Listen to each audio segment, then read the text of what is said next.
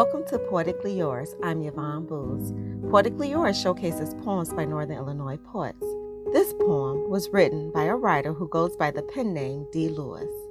Today, he is reflecting on how he felt when many people were asked to shelter in place during the onset of the pandemic. This piece is called Virus Life. Looking out the window, I see no cars passing by, no one even walking their dog. The bars are closed, the schools are shuttered. My mind wanders. How long can I stay hidden behind these curtains? How long will the shelves be bare? Sirens wail. The wind blows. I hold my breath.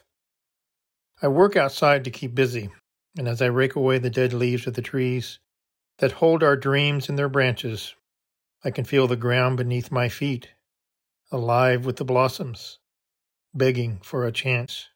I know they are only sleeping. When they awaken, I pray all will be well with our world. The spring of discontent cannot take hold of our hearts, or we will miss the very sunrise we love and need. To hear that again or to learn more about D. Lewis, go to WNIJ.org. For Poetically Yours, I'm Yvonne Boo.